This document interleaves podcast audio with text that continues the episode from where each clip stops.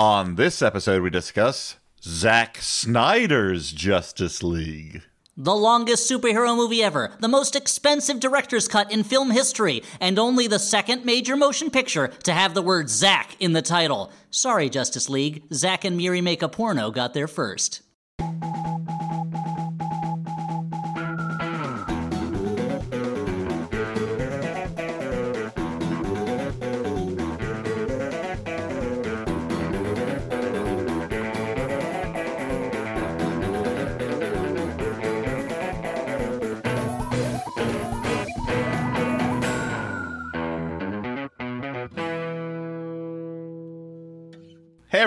Welcome to the Flophouse. I am Dan McCoy. Heck yeah, and I'm Stuart Wellington. And this is Elliot Kalin. Hey! Oh, oh, ho! Big energy. Well, in with a we, lot used, of- we used up a lot of energy. That was Yeah. too much. I don't have anything left. I'm gonna go lie Uh-huh. down now. Uh, a hey, little more yeah. gas in the tank. so I I know what the the listener is thinking right now. They're thinking Justice League. These jerks don't realize they already talked about Justice League. Well, oh boy, let me spin you a tale. There's a gentleman called Zachary Snyder, who is a visionary director and thus uh, deserving of I don't know having his every whim fulfilled. So internet nerds have insisted upon this cut. Elliot, you look raring to give uh, more context to this. So I did. Go well, right the first ahead. context I wanted to give was Hi, this is the Flophouse. We're a podcast No. where we watch a bad movie, then we talk about it. Uh, the other context I want to give was You're right, Dan. This is the legendary Snyder Cut.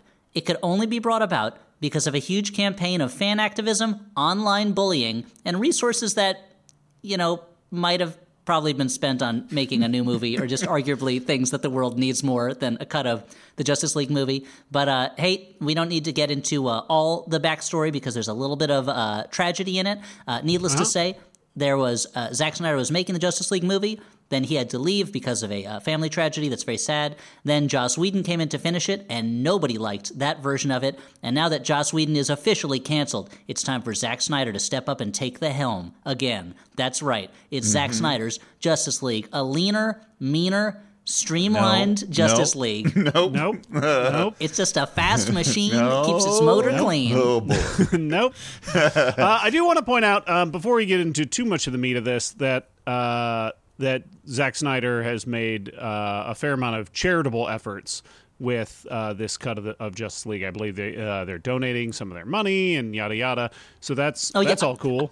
I feel like I feel like the way that Zack Snyder himself has handled this has been super reasonable and above board. And I it's I only the only people that I blame that I uh, I put any disgust on are the subset of fans that wanted this so badly that they made other people's lives difficult and unpleasant. Yeah. and Yes. there Yep. is and no will probably continue to do so now that they've been vindicated. Well, and that- yeah, now that they've been rewarded, I mean, there already there are already calls for the a different cut of Suicide Squad, which Uh-huh.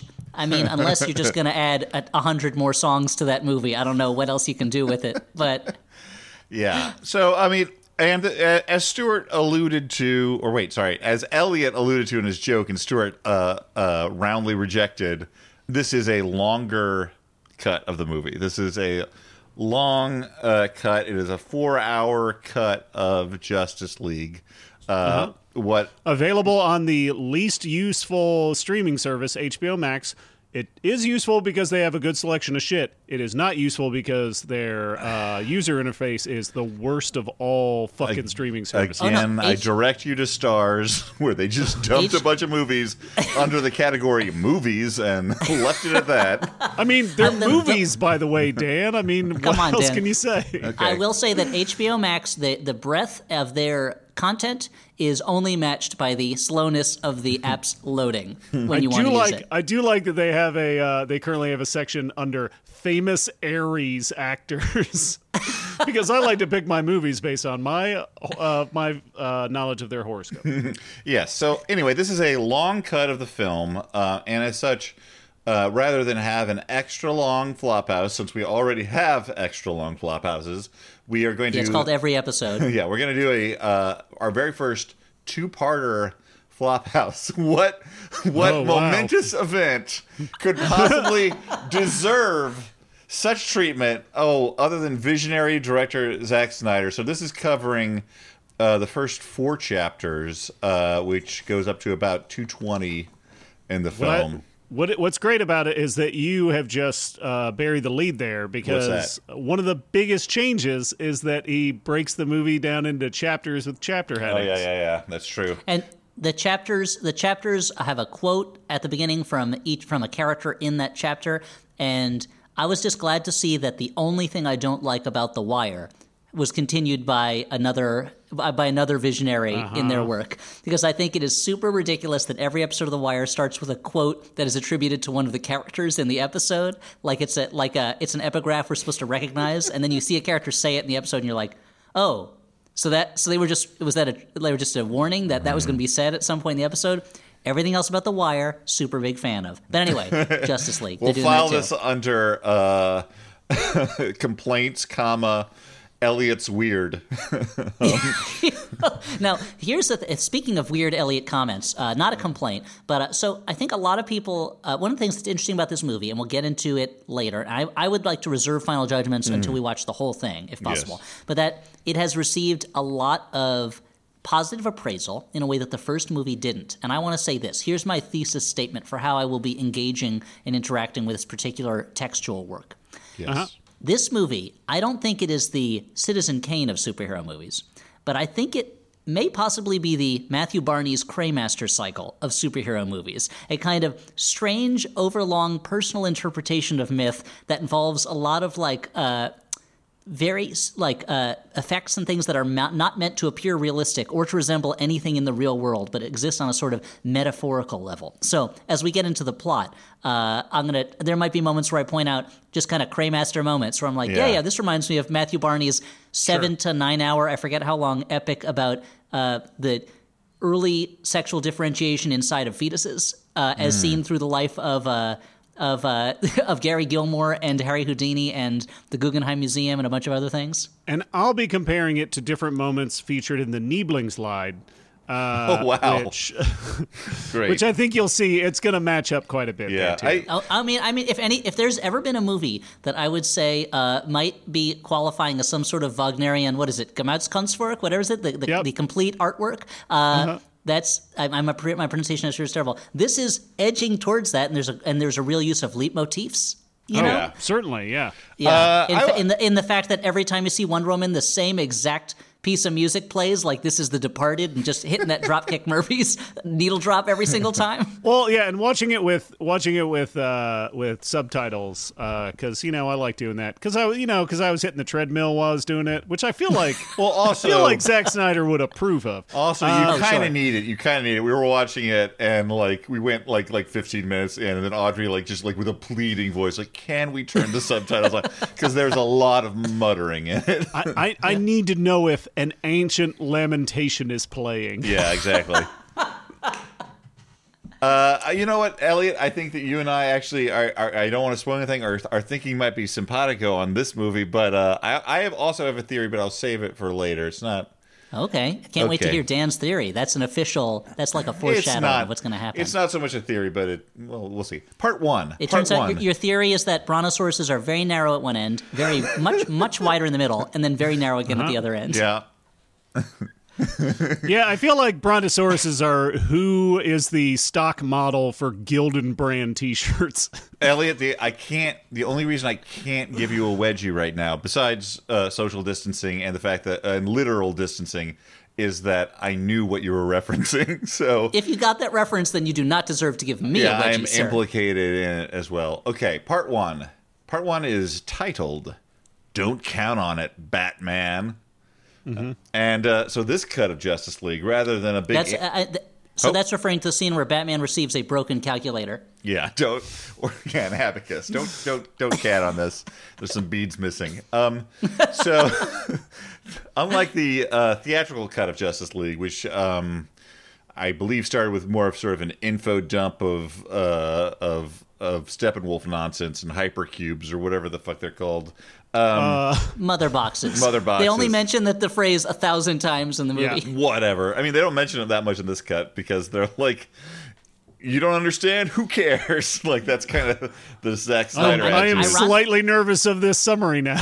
no, yeah, no, no. I mean, I've got- ironically, and we'll get to it. I feel like this movie lays out the information much more clearly by Yeah. by than the than the first movie. The first. cut. I I kind of agree, but then I also have an, this is this ties into what I was going to say. Anyway, don't count on it, Batman. Superman in this vert cut of it, it begins with Superman dying as he did uh, at the beginning of what Batman versus Superman: Dawn of Justice or end of Yes, rather. End of it, yeah. Now, now, Dan, uh, is this in regular mo or is it in No, this fast is- mo? What's This what is in mo is this slowest mo that you can. Oh, glacial mo. yeah, you get regular mo from The Simpsons, and you're like, can we turn him down like eight notches? Pump the brakes, So- please. and we see Superman. He's he dies so loud that everyone across the world hears it. You, Uh-huh. Like the just like his death scream goes all over the place. Uh, Yeah, it's it- like, oh, yeah, exactly. oh. it's like it's like when uh, the, the in the Mummy when he's running away from the sun. You can see the sound waves traveling across the world. Oh And, man, uh, remember the Mummy, I guys? do what a movie! it. What a movie. Uh, people, uh, you know, such luminaries as Cyborg hear it, and it also I mean, wait, just up. just for the record, just for the record, he does not outrace the sun in the first Mummy movie. It's in one of the Mummy sequels. Yeah, I Okay, think that it's was an Mummy, important, Mummy Two. important. Yeah, correct. it's not. I don't think it's the Dragon's Emperor's Tomb one. That's boy. part three.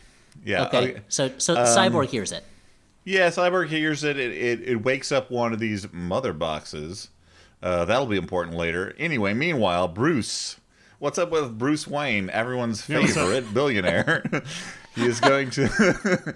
he goes to the mountains uh, in, in this house on the sea. He's asking about a guy who comes and he uh, feeds everyone fish, but they don't want to tell him where he is. But one of them is Aquaman. We know this Uh-huh. because we've seen the other version of Justice League. We've seen Aquaman Also, by now. And you've seen the you've seen the posters that have Jason Momoa as As Aquaman. Aquaman. Like it's Yeah. yeah.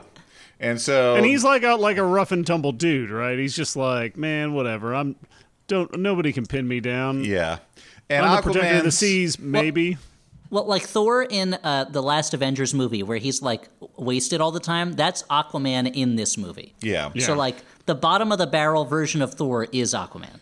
Well, but he's so fucking cut up, dude. Jesus Oh, he's Christ. in such good shape. Oh my god, I just couldn't stop looking at those abs. At one point, he takes his fucking tank top off to go swimming, and I'm like, but he's wearing jeans to swim? That's Yeah. fucking crazy. That is one of my major problems with the movie. I mean, the fact also that he, he, he, takes doesn't his he doesn't shirt off, but not his jeans to swim. because swim. you want to see what's under there. Yeah, come on. Yeah, yeah, But yeah. also because he's he also that he doesn't swim so much as flies through the water. That bothered me more because I'm like, how is he creating traction? I buy Mm-hmm. It it. also through air. bothered Namor.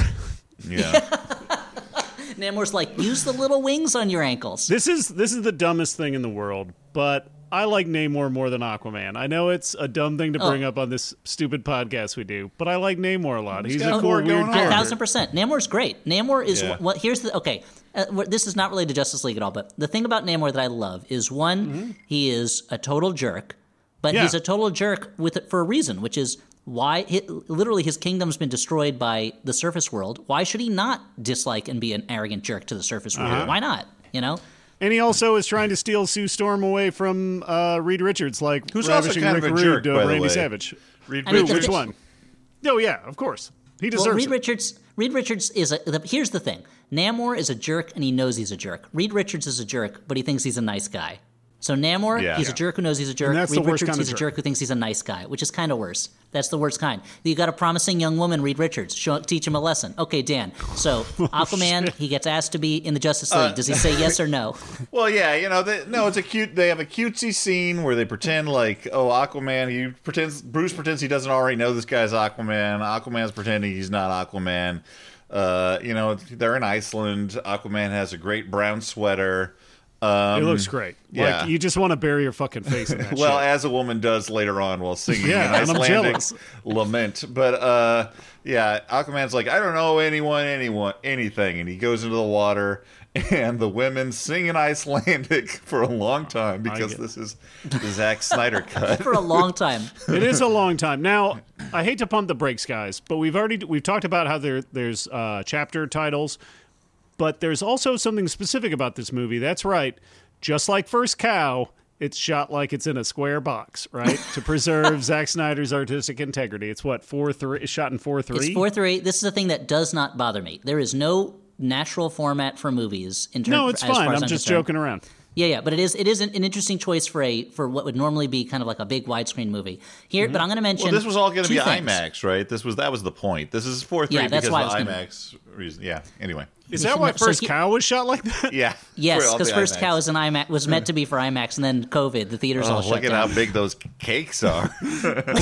oh man, give me them cakes. you can Uh, fucking feel them. So, uh, just looking at our Cremaster listings, uh, uh, some uh, some women singing an Icelandic dirge as one of them buries her face in a superhero sweater is that's pretty damn Cremastery, and also the fact that it, how long is that Superman death sequence?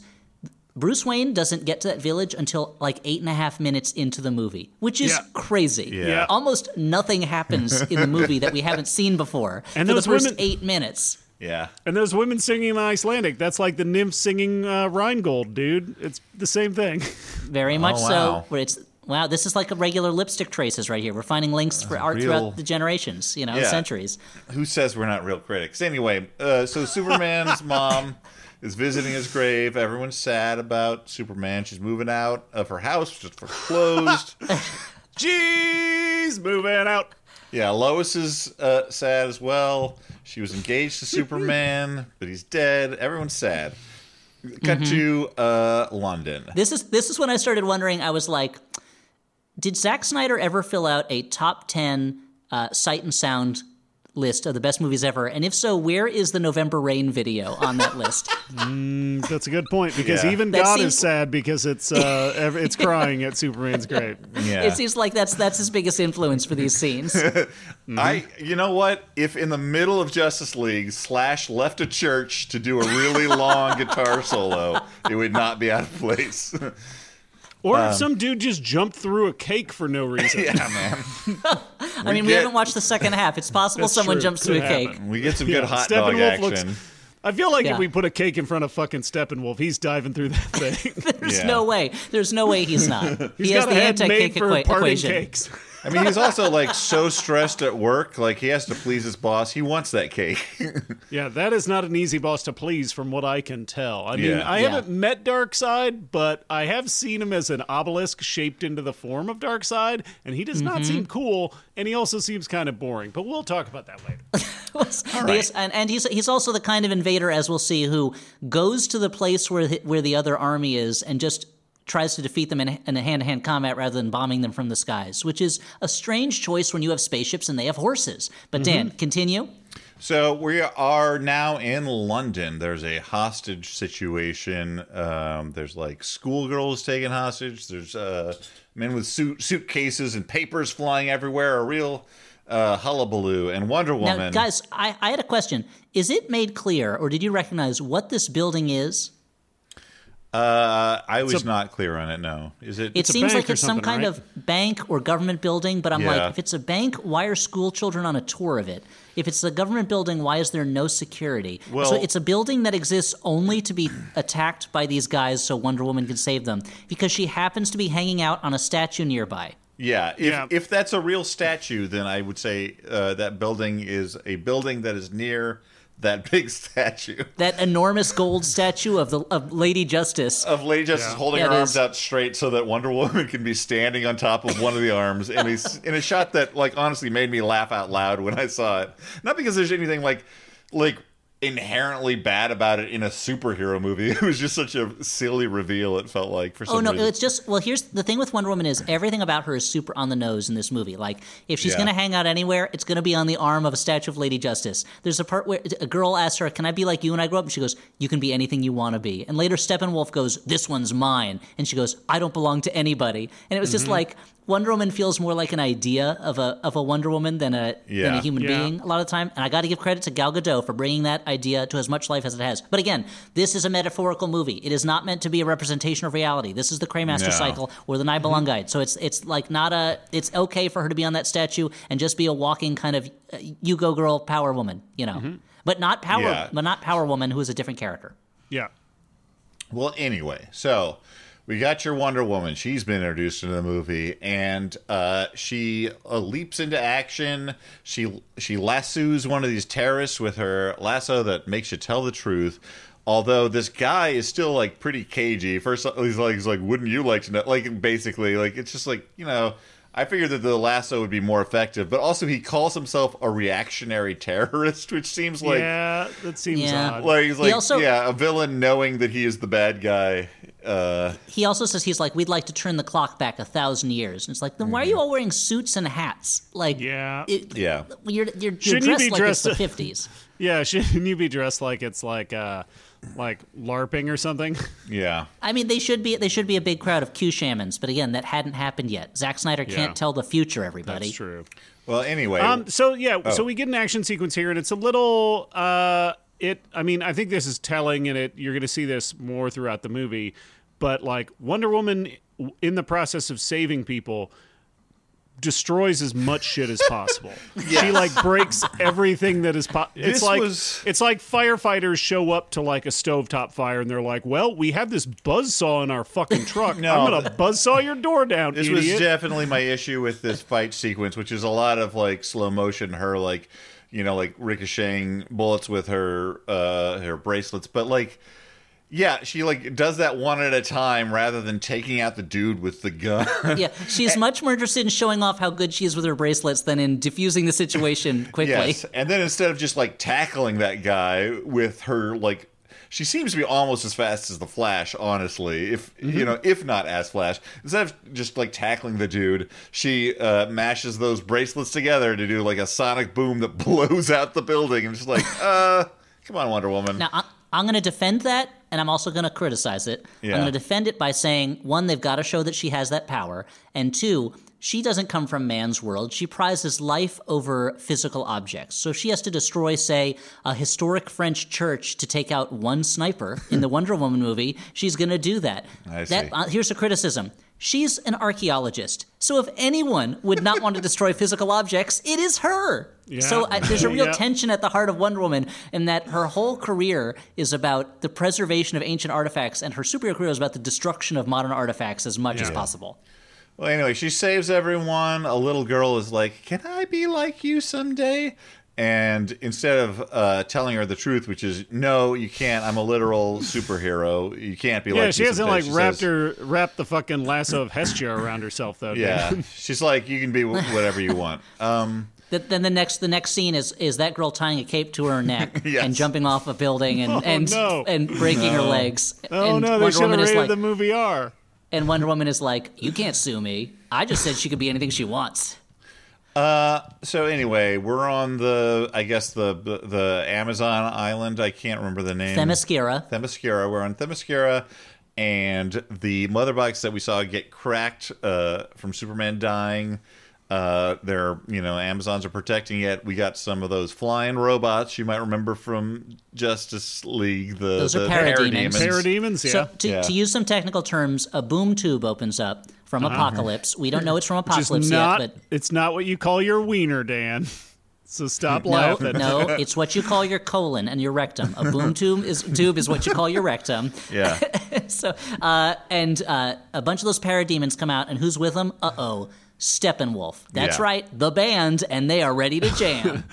I gotta say, guys, if ever a movie deserved this tagline, I think here Evil gets an upgrade. Jason X in theaters everywhere. Well, I agree with you, Stuart, even though you're saying nonsense ironically, which is that, like, That's my whole fucking thing. Steppenwolf in this movie looks so much better than he does in the original Justice League. In my, I, I think that he like Oh, looks sure. like such No, like you're right. He- dumb. That he has like, he has non nonstop rippling fractal armor as opposed to just a dude with a big head in the first Yeah. movie. Yeah. I, I I think it looks great. So Yeah, he looks he looks like uh he looks kind of like the Shrike from the Hyperion Yeah. books. Yeah, he looks He cool. does look like Yeah. the Shrike, or like uh, he's like the Shrike mixed with the Destroyer from uh, from Thor Yeah. Yeah, and later on, he has this cool little buddy that's like a little spider that comes out of his armor, and like, I mean, it's weird that like that seems like his only clothes. Like, even the loincloth is made out of the rippling blades shit, which is like, Oh, it's bonkers. again, it's man, metaphorical, whatever. Stuart. It's not like he changes clothes. He's a, he's the he's an he's a metaphorical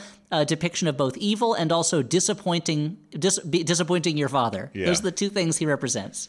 So anyway, Now, again, uh, so I assume he's. I haven't seen the end. I assume he's Darkseid's son in this because if he's not, why would you use Steppenwolf and not Kalibak, Darkseid's actual son? Meet me in the second half, or I'm going to talk more about Kalibak. Okay, Dan, continue. Uh, yeah, so they're trying to protect this uh, mother box for reasons that um, presumably no one understands if you haven't already seen the original cut of Justice League, uh, other than knowing that every movie has a MacGuffin. Um, so they're like, the Amazons are throwing it around and running away with it on horses. And like, there's a scene where one of the Amazons is carrying this like, like, stone cube and i know that they're supposed to be super strong so i'm not sure how the actor should have played it but it still looks like they're carrying like a styrofoam prop like there's no weight to it Yeah. I feel like this scene is more exciting in this cut than it was in the original. I don't remember the original.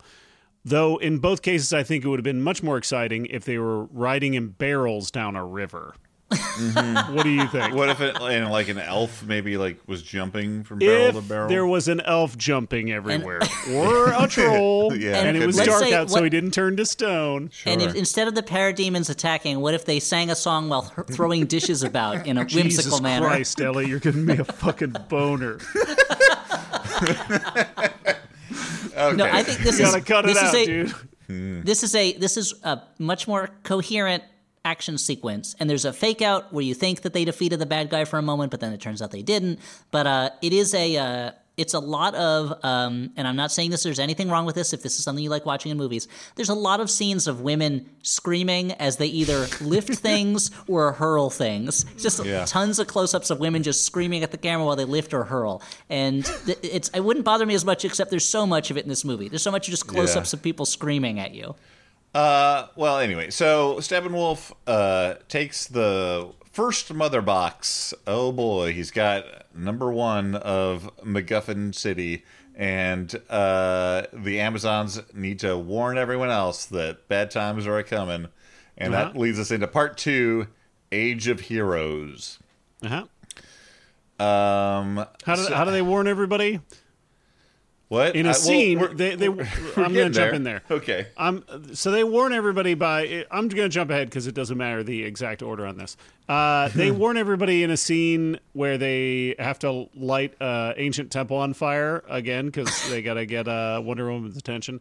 Uh, and you know what it did was it made me think about how great that sequence in Return of the King is when they have to fucking light the fires and Howard Shore's impeccable score fucking swells and you're like, I believe in hope and love again. Humanity that- can unite. Wasn't that the sequel to Mr. Magorium's Wonder Emporium, Howard Shore's impeccable score? yeah.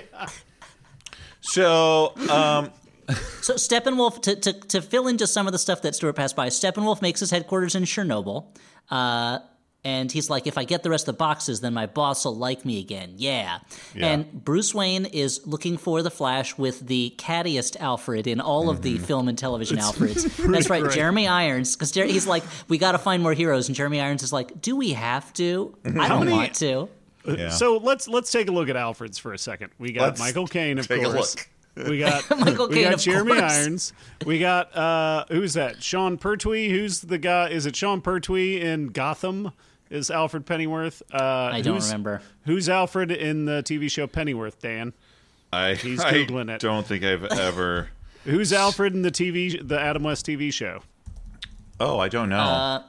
That Michael was okay. Michael so here we go. Go or Uh, here's- Gao here, I'm is going in to, the Tim Burton ones. I'm going to s- I'm going to Screen Rant and their uh, their ranking of every adaptation of Alfred Pennyworth ranked. Oh wow. Let's see. Yeah, Sean Pertwee is in Gotham. Uh, Let's see. There's William He's Austin who played Bat- Alfred in a 1940s serial. Alan Napier, that's right, who played Alfred in the Batman TV series. This is the Adam West one. Stuart, were you just Are trying they, to they're show, ranked in they're ranked in cattiness, right? Stuart, were Yes, you just trying Efrem to show Zim's- off by showing how many Alfreds you did know? Was that I did pretty good though, gambit? right? I knew a Sh- I knew. Sean Pertwee. You know what? I didn't realize that Efrem Zimbalist Jr. did the voice of Alfred on Batman the Animated Series. Huh. Oh no shit. And of course, there's Michael Gog or Gaug, who was uh, Yep. in the Tim Burton and, and following Batman movies. Mm-hmm. Uh, there's a lot of Alfreds. Michael Caine, of course. Uh, Uh-huh. A lot of Alfreds. Huh. Whole So lot of of. Alfreds going on. Yeah. Okay, well, let's just come on. Let's get back to the So anyway, so there's a par- long, a- a- long movie. There's a parademon that's looking for something at Star Labs, and yeah, and the Amazons need to get Di- need to get Wonder Woman's uh, attention. So instead of calling her, they shoot an ancient arrow of fire at a fucking thing. at a temple, and hope, and she finds out about it because she sees it on the TV later. So it's not even like it's a special That's place she's paying attention man. to. I understand that you're living on this special Amazon island, but have like one phone. Just have one phone for emergencies where you Or can send a- call Diana directly rather than like shooting an arrow and hoping that she sees on TV. Because I mean, Uh, they didn't even have that Howard Shore score, so like you can't be sure that you're going to capture her attention. yeah, because she's that's what she was listening to on her headphones when she's busy, uh, uh, you know, fixing whatever artifact she's looking at at the moment. Yeah, she's preparing for RPG night that night. I feel So, like anyway- that's that's like the the hidden story because they make a joke about how nobody knows what she does when she's not at work. I feel like she's got a very active like like uh like Zoom RPG life. She she's the guy who has that photograph online of his Lola Bunny collection, where it's just every Lola Bunny merchandise in a room somewhere. And that's what she spends. her can't life believe on. you're talking about Dan like this and you don't even call him by name. Anyway, so we're back Anyway. in that science building. Uh, we're trying Star to see Labs. what we're trying to see what the parademon stole. Uh, you see Joe Morton. He's the scientist there. Didn't learn his Yeah, lesson from Cyberdyne, Terminator. baby. Yeah. Dr. Silas Stone, he's you know when you're talking when you see him in a movie, you know that he is up to some bad science that he Yeah. means good with, but it's going to turn out bad. Yeah. So so they're like the people are like looking for the mother box. They're like, what what was this looking for? The mother the box that it was in was empty. So they're like trying to say like, oh, like what was he looking for? He's looking for something that was stolen already.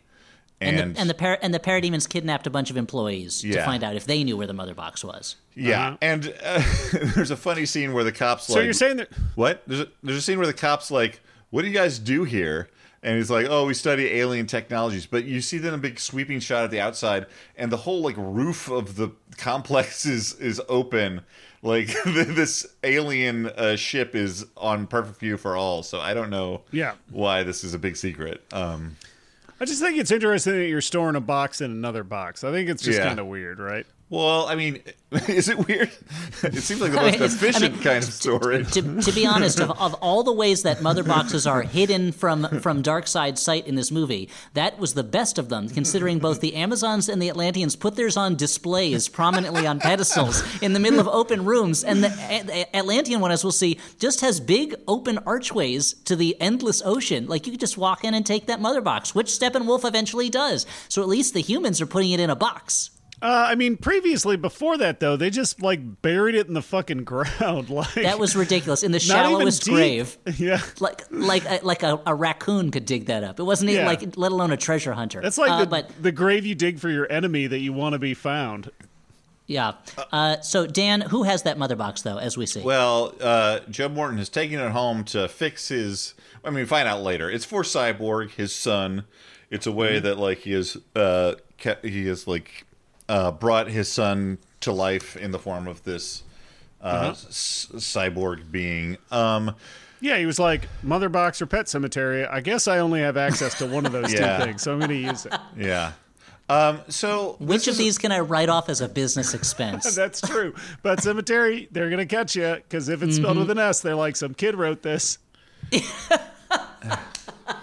so, but Dan, okay, Wonder Woman. It's time for her to find that beacon arrow. She's just gonna walk into an arson scene, an ongoing arson well, investigation, is- and no one stops her, right? This is the problem with this arrow scenario because she goes in.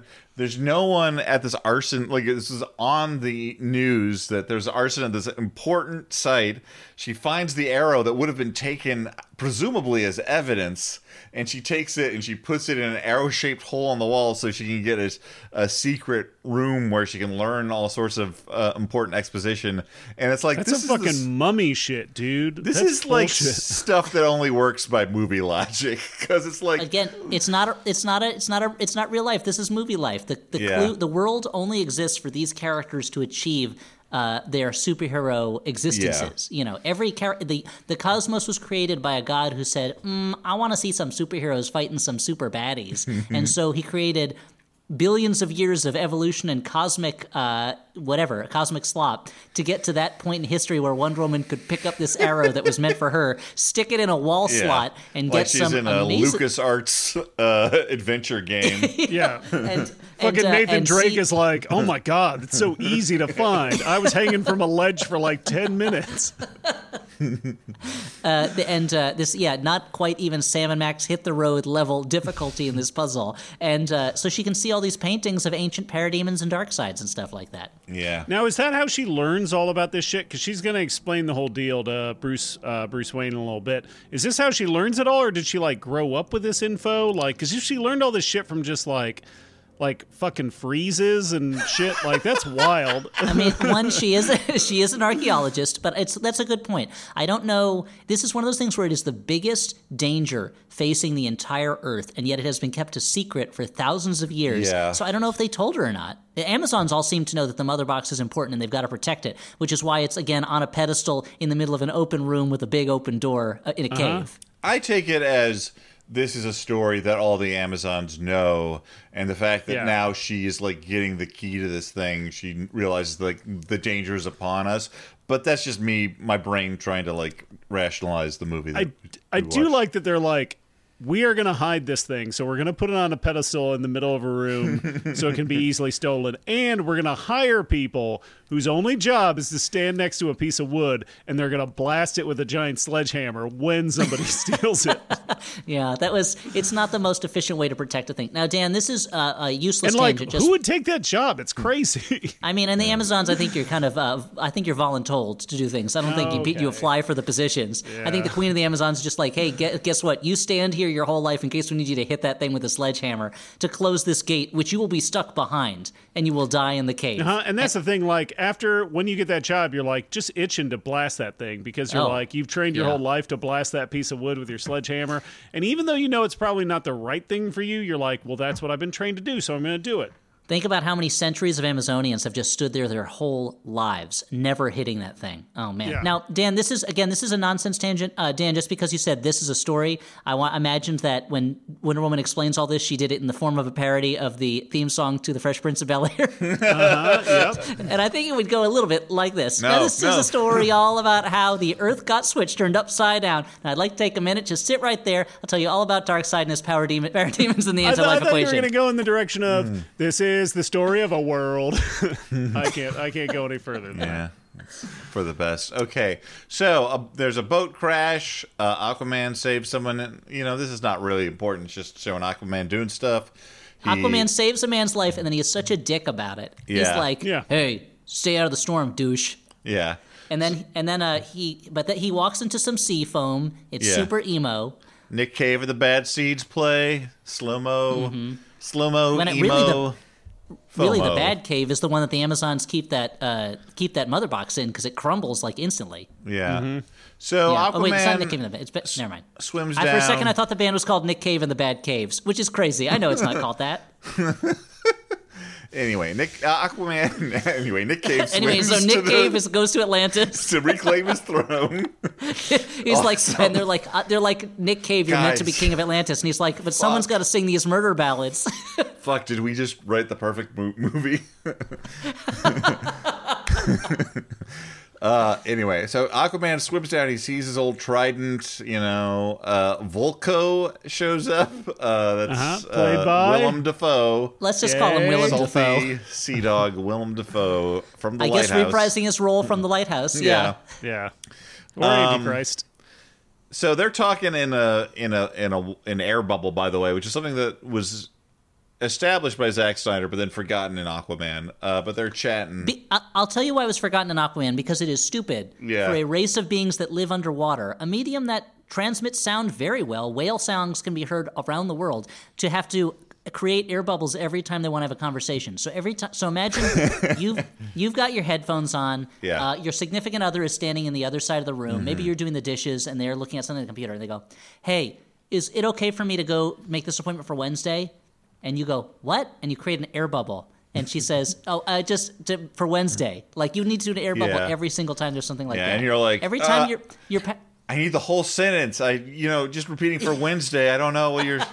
It's you know, like you there's so many air bubble for that. divorces underneath the water just because of the. yeah, You would think that they would be that they would develop like elaborate like sign language or hand gestures, like or just like gestures in general, like the Belters and the Expanse series. Yeah, it's there's something about I remember watching a little bit of the Aquaman movie and just thinking about what a folly it is to set a movie underwater where every single character will constantly need CGI to for their hair and clothes to move in the water. It's so unnecessarily like it's such a huge thing for every, it's as dumb Yeah. as having to erase Henry Cavill's mustache for this very movie. We But haven't anyway, even got there I yet. haven't even gotten there yet. Okay, so Willem Dafoe's like, "You're meant to be king," and Aquaman's like, "No, don't wanna." Yeah. Meanwhile, Mm-hmm. Steppenwolf he talks to uh, Desaad. Is that This Yep. is Desaad, who in the comics is Darkseid's kind of chief torturer. He's one of Mm-hmm. Darkseid's right hand men, and he's the one who tortures information out of people. There's a great scene in the Forever That's People where not Des- not Granny Goodness. I thought Granny Goodness did. Granny that shit. Goodness is the leader of the female Furies, and she teaches.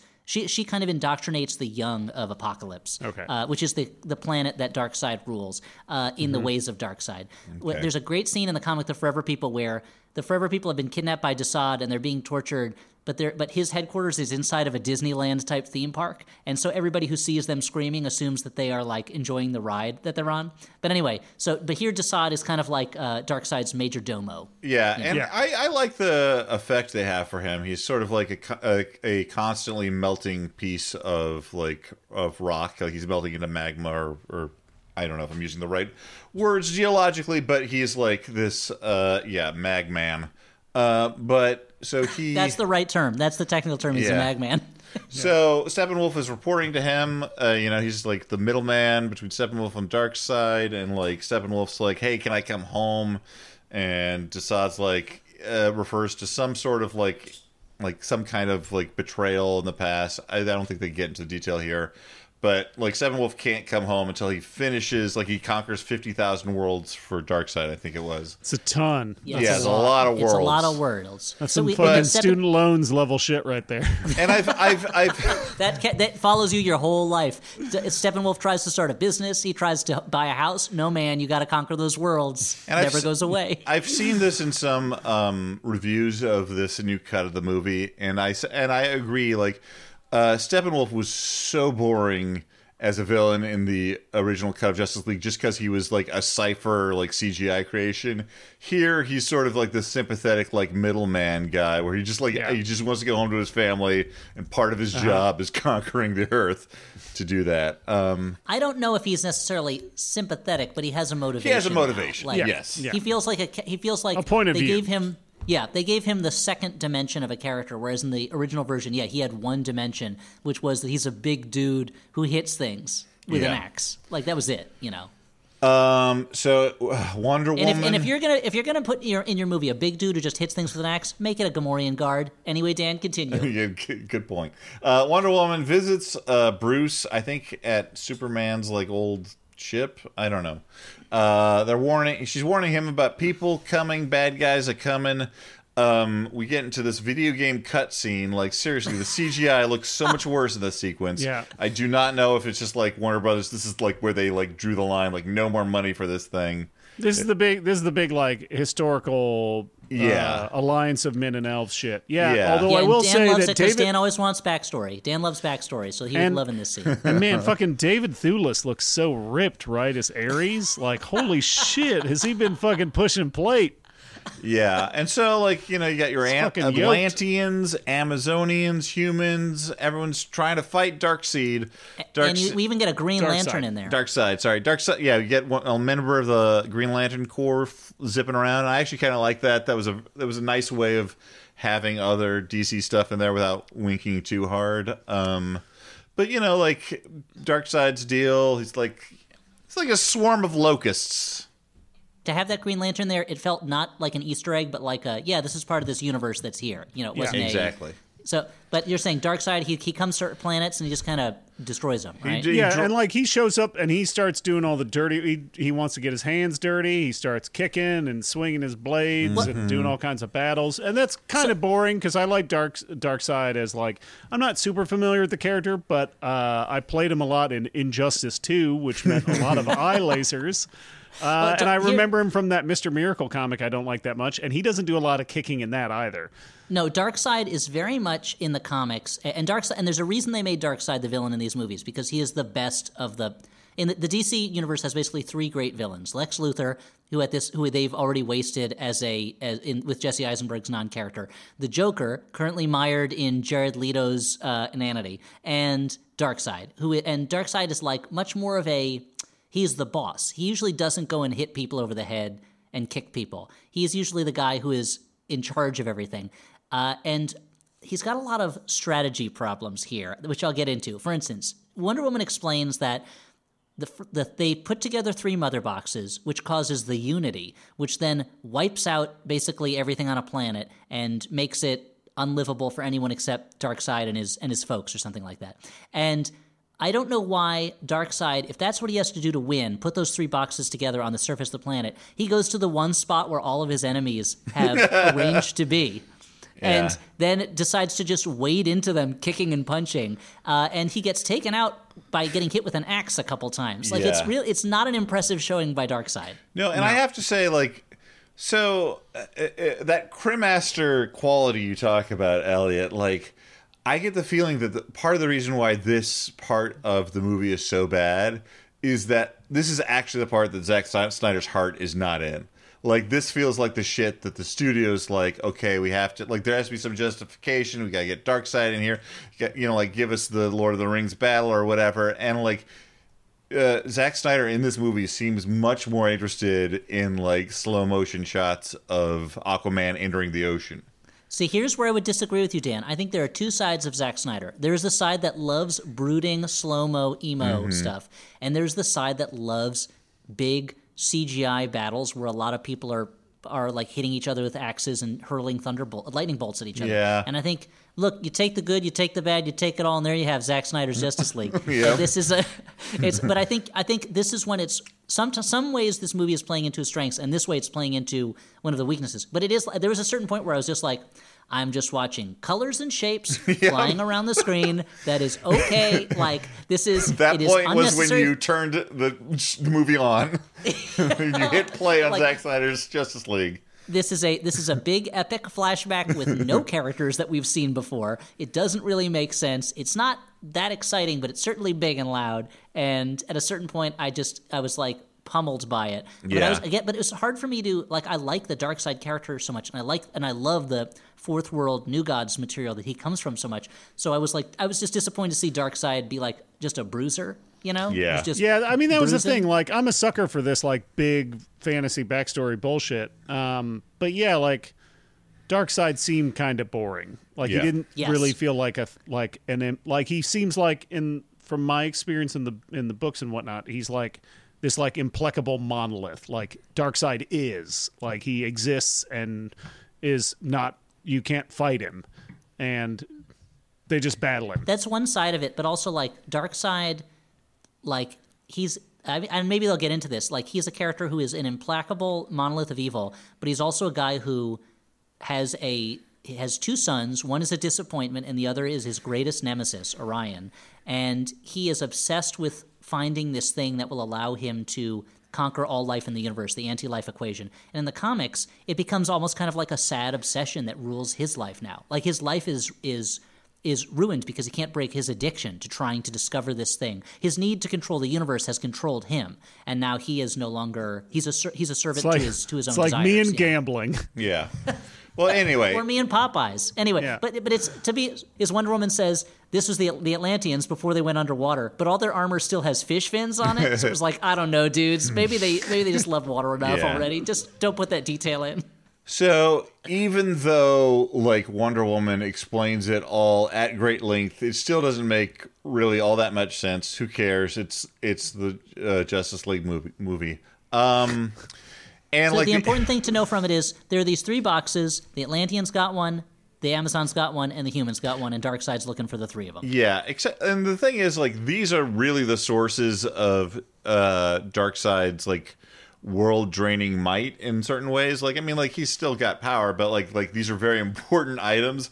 And uh I guess like even though like I understand they were in retreat, but Darkseid's forces seem really cool and just like forgetting them on Earth, and then like Yeah. like like yeah, doesn't anyone get back to say like, hey, uh, we left your boxes back there. Maybe send like more people this time to go mm. get them. I don't know. I think I think everybody's everybody's just embarrassed that the planet shaking battle for Earth lasted roughly five minutes. Before the leader who was in front got chopped with an axe by Ares a couple times and was dragged away wounded by his parademons, and everybody else was like, "G- g- g- "Get out of here!" Yeah, Yeah. that's what happens. I talk a lot of shit, and then uh, in Street Fighter, and then my brother just hits me with a couple of Ken style Shoryukens, and I'm fucking done. I'm like, oh no, I hope nobody saw that. I will Yeah. say uh, the the shots. I do like the shots of those spaceships, uh, kind of uh, with the sun behind them, uh, and it is exactly the image I think of already when I listen to the Overkill song "Power Surge." Anyway, Yeah. continue, Dan. Good. On to the next part. good, good point.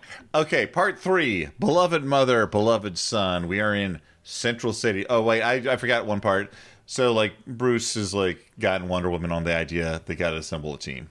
You know, some kind of World Avengers or something. Anyway, beloved mother, beloved son. We're in Central City. The Flash is late for a job interview. He talks fast because he is fast. Uh, uh, there's a uh, he has a job interview to be a dog walker at some sort of pet oriented larger It's a- service. It's a pet store that seems to also have a comic book spinner rack yeah, in the front of the store. It's unclear.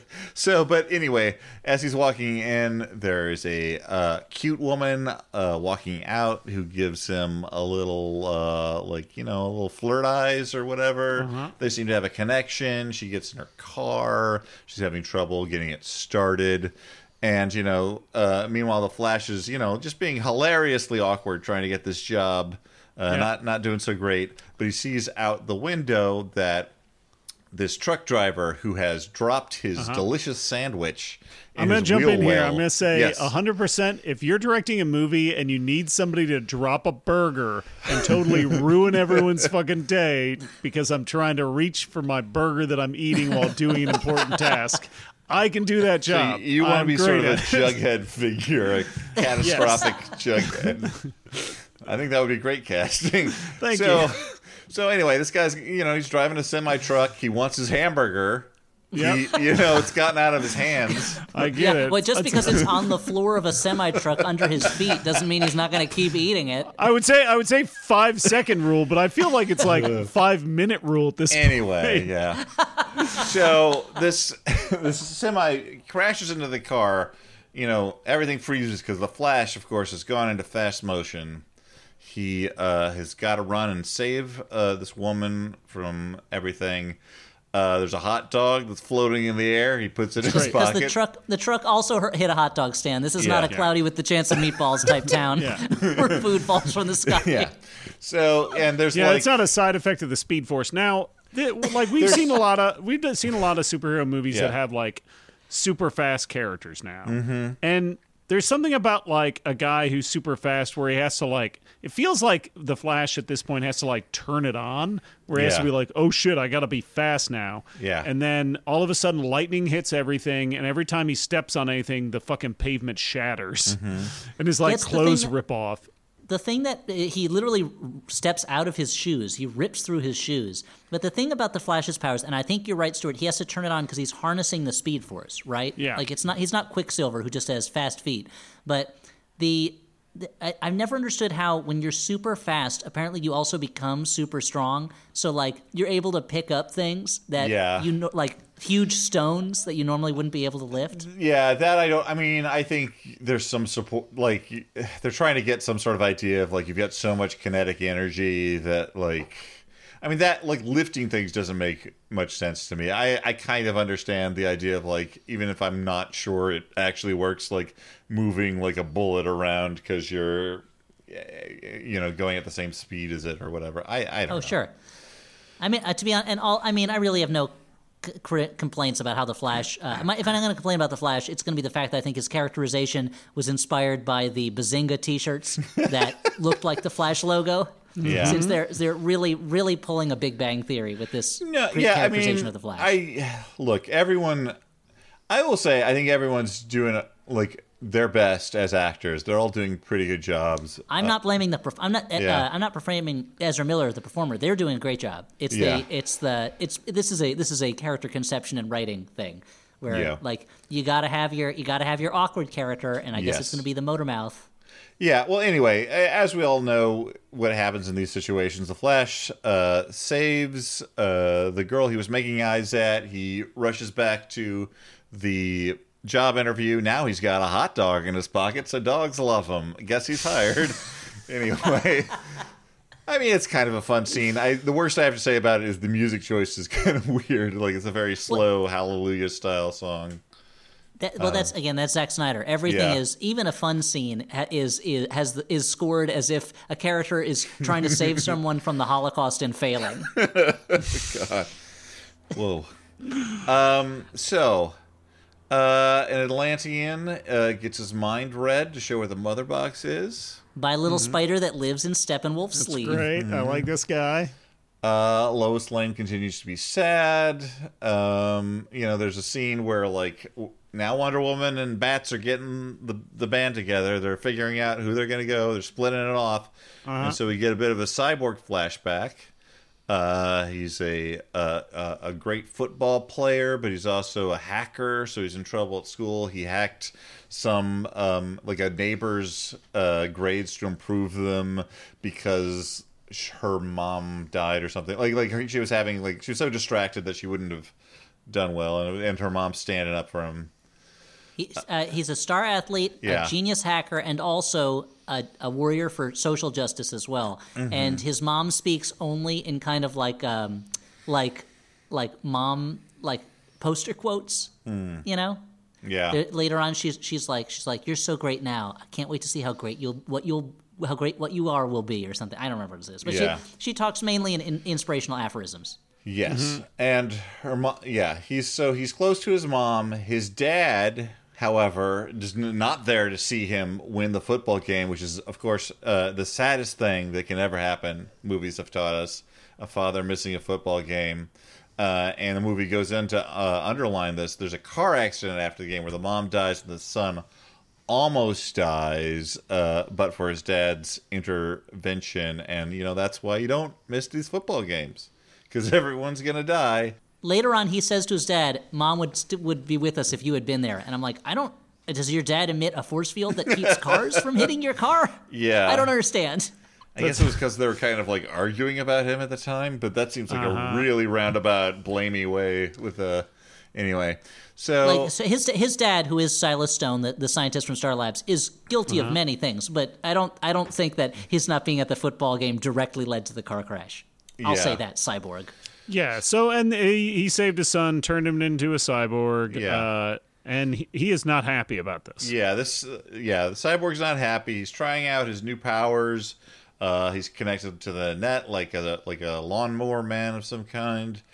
um, and I gotta say that I mean, like, I don't know, like I liked a lot of this stuff just because he was such a non-entity in the original Yeah. cut, and I'm like, oh, okay, there was a story here. Like, there's there's interesting stuff here. Um, It's definitely it's definitely an improvement. Uh, I think it's very funny that his dad chooses to leave him a cassette taped message in which he's like, "Look, the only way I could save your life was to turn you into a lawnmower man who can control all of the world's military and financial Yeah. power with the, with but a thought." So you're a robo god now. The responsibility is on your shoulders for the entire world to be okay. Deal with it, eighteen year old son. No, that that is totally like because we see him like yeah, he's like told us like but to manipulate the world's finances would be child's play to you and like this is all visualized in you know cyber land and now he is yeah, he is God. He's making choices about people's morality and rewarding them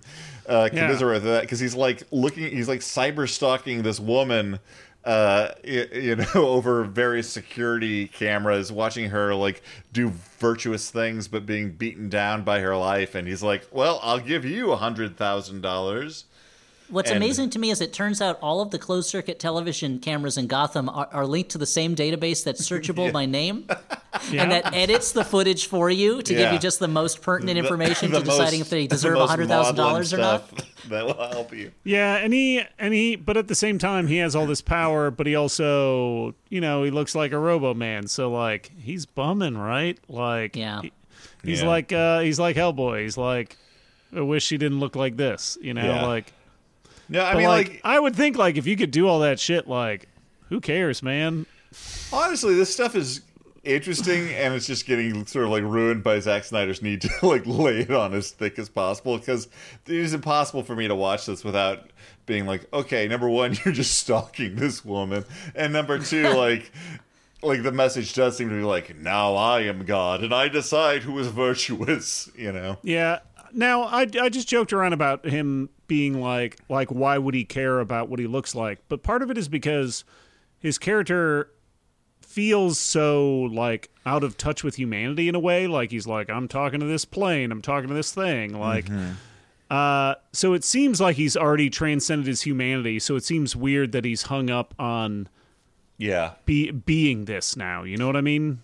Well, I'd say that he he is in the process of transcending his humanity, and he's not there yet. I think it's that painful time when he is he is turning into the post-human that he will be, but he he still has the he he still has the mind and the drives of a of a human, and he and he misses those. Things. It's the old. Um, it's you know the old saw about the the king and the peasant, where the king has all the power, but the peasant can go do whatever he wants whenever he wants. You know that kind of thing. Yeah. I mean, it also, of. I think maybe it's. Maybe is Yeah, that an old saw? Look, I'm- don't don't use that old saw. It's not sharp It's enough. You're not gonna be able to cut through that wood. Get a new saw. It's a rusty No. saw. I mean, I just wonder if it's like also one of these cases where like he believes himself to be a, a robot, not a true man anymore, so he he leans into that, whether like unconsciously or consciously. Who knows? We're we're is- it is- psychoanalyzing this character. We're psychoanalyzing the character Cyborg, who is Mm-hmm. a, a a teenager who was brought back to life using an alien box, and his dad was like, "The only way I could bring you back to life was to give you boot jets so you can fly."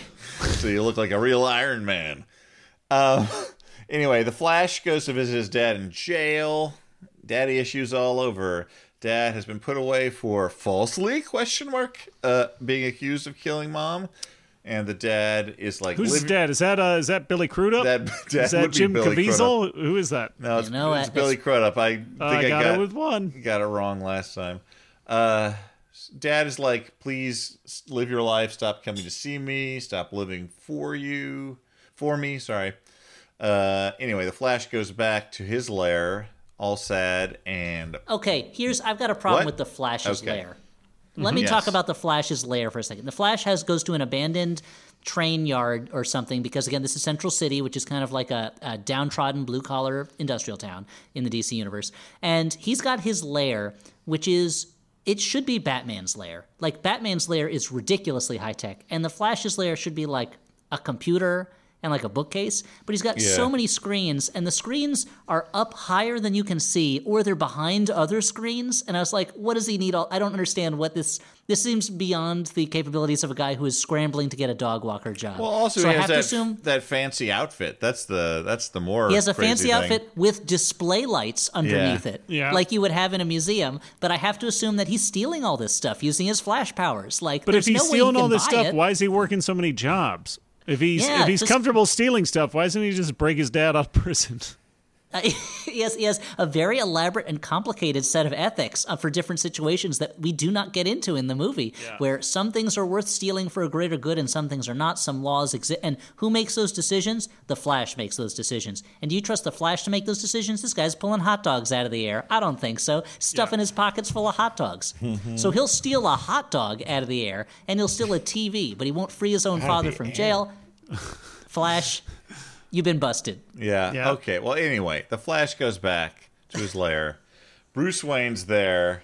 He introduces himself as such, and the Flash doesn't know who Bruce Wayne is, which is weird.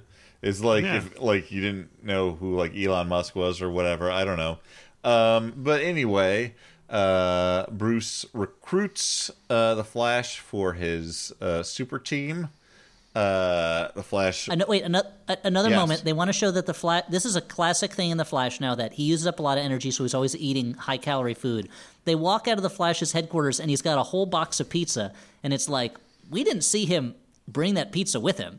So that's gross pizza that's just been sitting on a table for I mean, hours, I maybe think they've- days. They, I think they've addressed that. Like, he just has to turn that Speed Force on, then he can go get a pizza. He can go steal it like true. he stole all of his stuff. Yeah, that's a good point. He's just stealing pizzas left and right like a Ninja Turtle. Yeah. Yeah. Well, anyway, uh, the Flash is desperate for friends, so he goes with Bruce. He's like, "What are your superpowers again?" And Bruce Wayne says, "I'm rich," which was in the other cut too.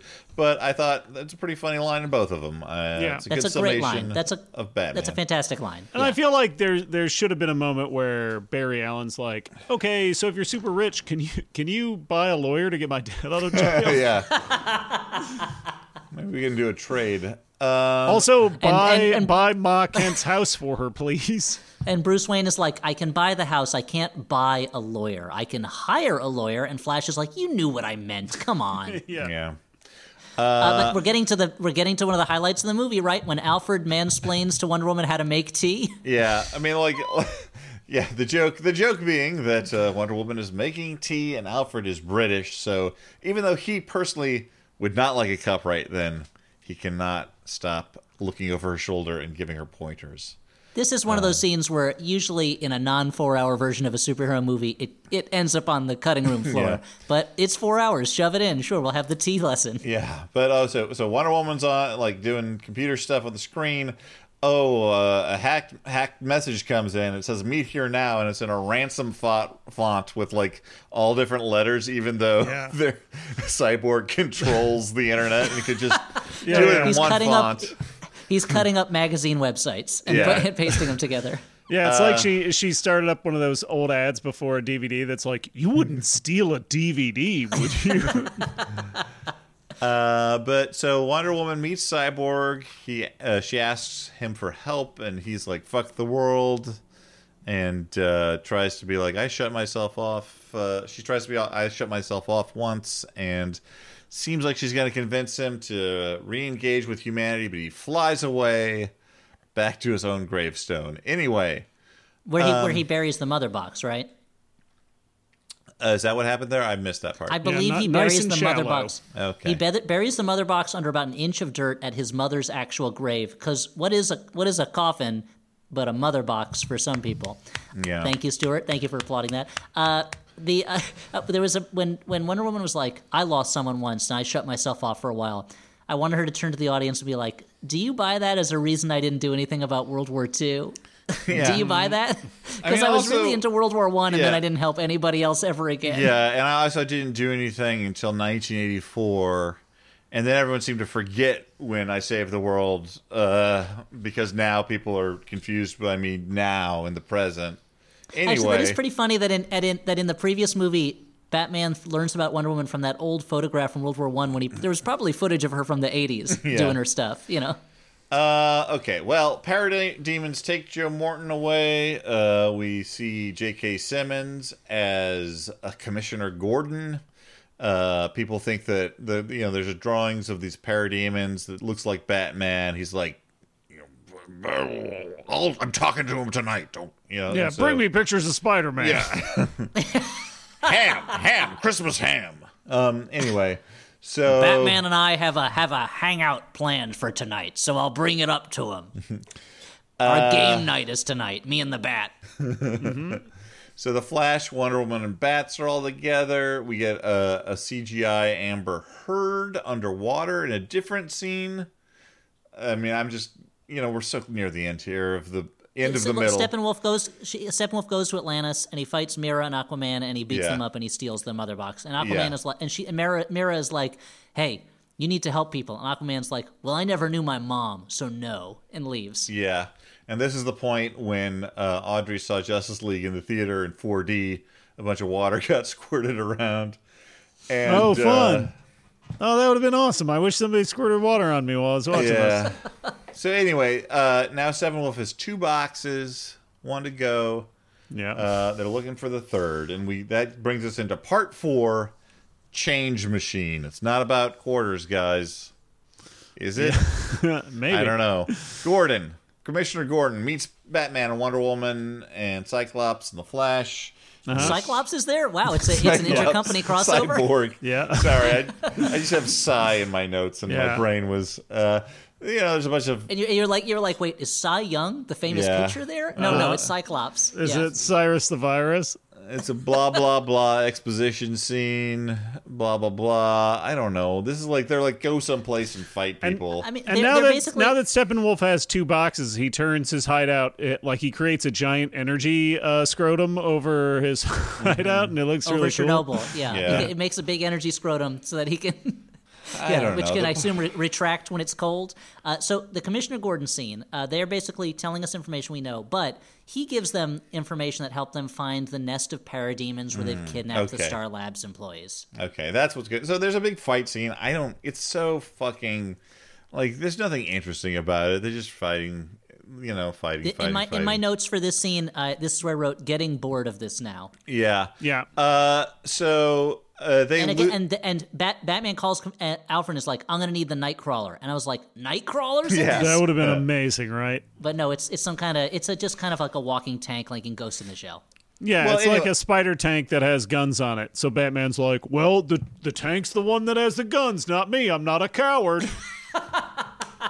I'm still not using guns. I'm using uh, the buttons, and the tank is firing them. You see? Anyway, they basically like lose this fight, and uh, like a, a an under, underwater pipe cracks, and you know, like they would drown, but except uh, Aquaman shows up in a thing that's like honestly unclear. Like, uh, like Audrey was like, "Did he break the pipe open?" I'm like, "No, no, I think the pipe just broke, and he's there to save them." And he's there uh, with the power of the plot needs him to be there. Yeah. And so he saves them, blah, blah, blah. That's great, whatever. So Steppenwolf touches the mother box and he's like, oh, shit, like they're all here. And there's crop circle pat- patterns. And um, this is like, As yeah, go on. oh no, what, actually, you say what you're gonna say, and then I'll say what I was gonna Well, say. this part is kind of confusing because like Steppenwolf is like being like, okay, well, we wanted the anti-life, and that's on this Earth, but it's like it's it's hard to tell like what he was supposed to have known about what is on Earth at the beginning of the movie versus now because I guess Yeah. he only knew that there was one box here before, Well, and no, now he- he's like he- it's all here. I don't know. somehow so here's so here I'll, this is a confusing sequence he's t- press he he touches the box and he sees something that darkseid saw back in the other flashback and he realizes this planet is the planet that defeated darkseid thousands of years ago which you'd think they'd know that if there's already mother he's looking for mother boxes on the planet why would he think they're there if he didn't know that this was the planet Yeah. that they left a bunch of dark uh, mother boxes on. But Yeah. what he learns is that Earth is also the location of the anti-life equation, which they don't really explain what it is in this movie. But I'll tell you what it is, Dan. If it's the same in Well, the I mean, the name seems self-explanatory, but sure, go well, on. they s- well they say anti they say anti-life is here. In the comics, the anti-life equation is literally like a mathematical formula you can possess in your mind that gives you the ability to control the conscious minds of living beings. Hmm. And so, Darkseid, he wants the ultimate control, which is control of the thoughts of all the beings in the universe. And he's always looking for the anti-life equation, which will give him that control. Seems like a huge fucking pain in the ass. It That's is a, a big pain in the butt. responsibility. And when Orion gets it in Walt Simonson's run of Orion, which is fantastic, and I recommend it to anybody, uh, it is a pain in the ass, and it's a big responsibility. Uh, but so that's so this is a he kind of like half explains this stuff to Desaad and Darkseid, but it is unclear. Yeah, if they didn't know that this was the planet they left their mother boxes on, why was Steppenwolf looking for mother boxes on this planet? What's that all about, Yeah. Alfie? Yeah. So anyway, so that all happens. Blah blah blah blah blah. Uh, we go back to where like Superman's uh, ship is. They're like talking about strategy. Uh, Cyclops. Oh, and Cy- C- Cyborg Cy- has brought over his Why do I keep saying Cy- Cyclops is also could be there. Cyborg brings over his mother box, so him burying it as mom's Yeah. grave was meaningless. It didn't matter. He just dug it right up again the next, like a couple hours later. It seems. Yeah. Yeah, So so, like I'm imagining Cyborg uh, in the rain clutching at his mom's grave the way Cyclops clutches at uh, Jean Grey's grave, right? Yeah. Exa- yep. Exactly. Well, anyway, Cyborg explains what his whole deal is, and he's you know like, oh, this is alien technology revitalized me. They're like, oh, this is the mother box is a matter manipulator. We can maybe bring Superman back to life because we got so uh, destroyed the last time we tried to fight. Uh huh. well, Um, he, sa- he says the mother boxes seem to have woken up when Superman died. They heard his scream and they woke up almost as if they were afraid to conquer the world for Darkseid when Superman was alive. That like the mother boxes are afraid Superman can defeat them, so we gotta bring him back. Yeah, Yep. and then there, then also there's a weird scene in here where uh, Martha, Superman's mom, visits Lois and they have coffee, and Lois hasn't been to work since uh, Clark died, and Martha's like, "Come back to the living." And then she leaves, and it turns out she's secretly the Martian Manhunter. And you're like, so was she the Martian Manhunter the last time we saw her in the movie? Or was that real Martha Kent? And like, why does the Martian Manhunter feel like he has to take the form of like Lois's uh, dead fiance's mom to talk to her? Like, I don't I'll, understand. I'll raise you one more, Dan. I'll raise you one more. Why does the Martian Manhunter feel like he needs to get involved in Lois's career and emotional development? Yeah. So I mean, we'll that's see. weird. Maybe he's you know he's the ultimate chess master. That's Yeah, his I- superpower, right?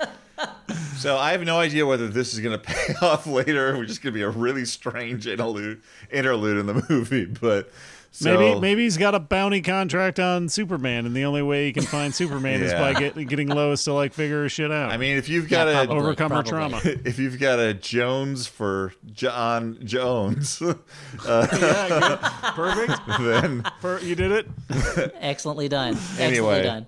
So anyway, so we end this chapter on the heroes contemplating using the the box to return Superman, saying there's no us without Uh-huh. him. Guys, I'd like to do something. Next chapter. Sometimes dead is better. Yeah. That's all. Oh god, I'm gonna do something unprecedented in Flophouse lore.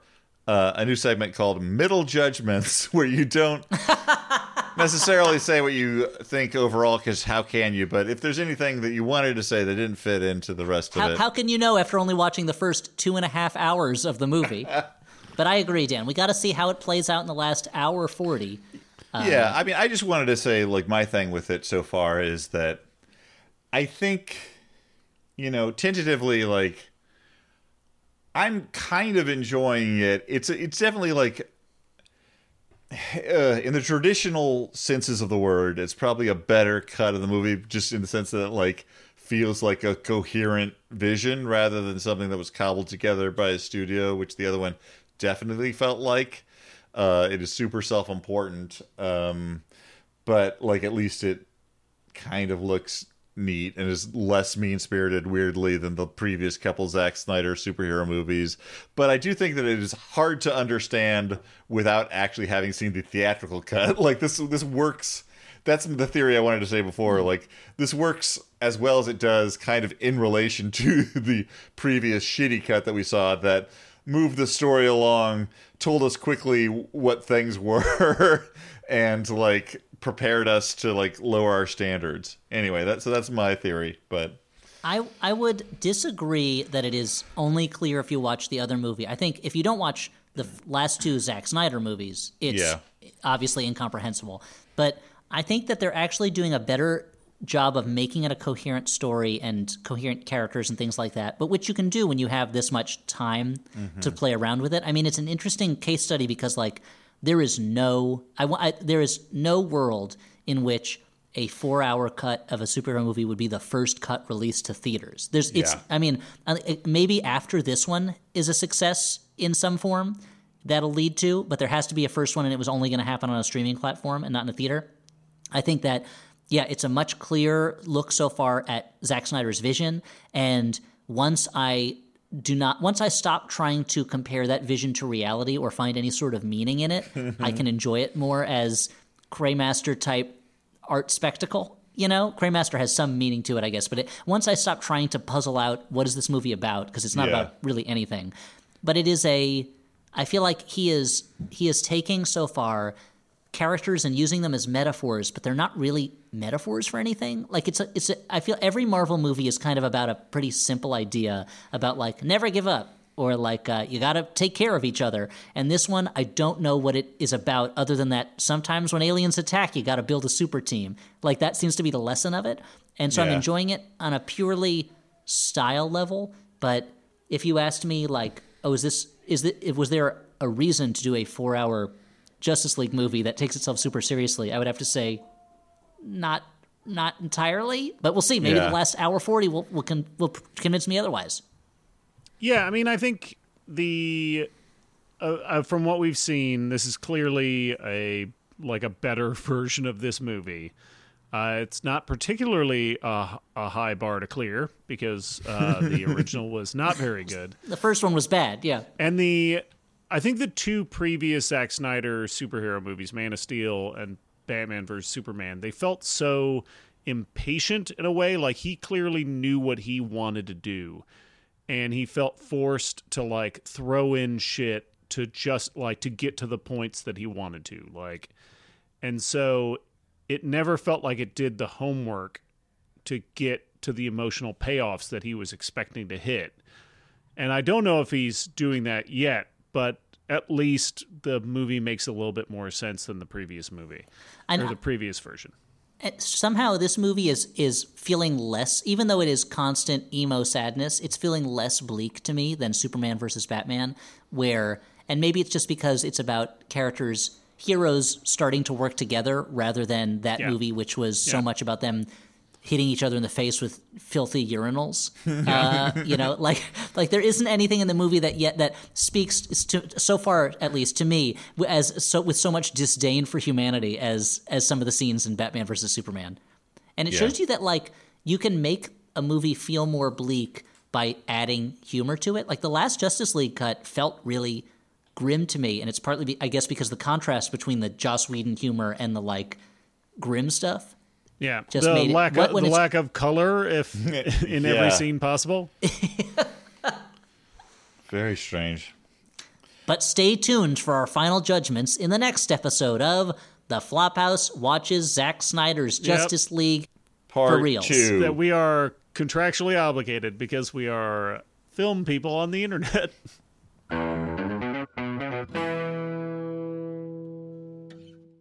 Hi, I'm Biz, And I'm Teresa. and we're the hosts of One Bad Mother, a podcast about parenting. Parenting is hard, and we have no advice, but we do see you doing it. Honk if you like to do it. What was? Didn't we have a bumper sticker a while back that was like Yeah. honk if you did it? That's what I it think was. it was honk if you're doing it. Why did we not ever make those?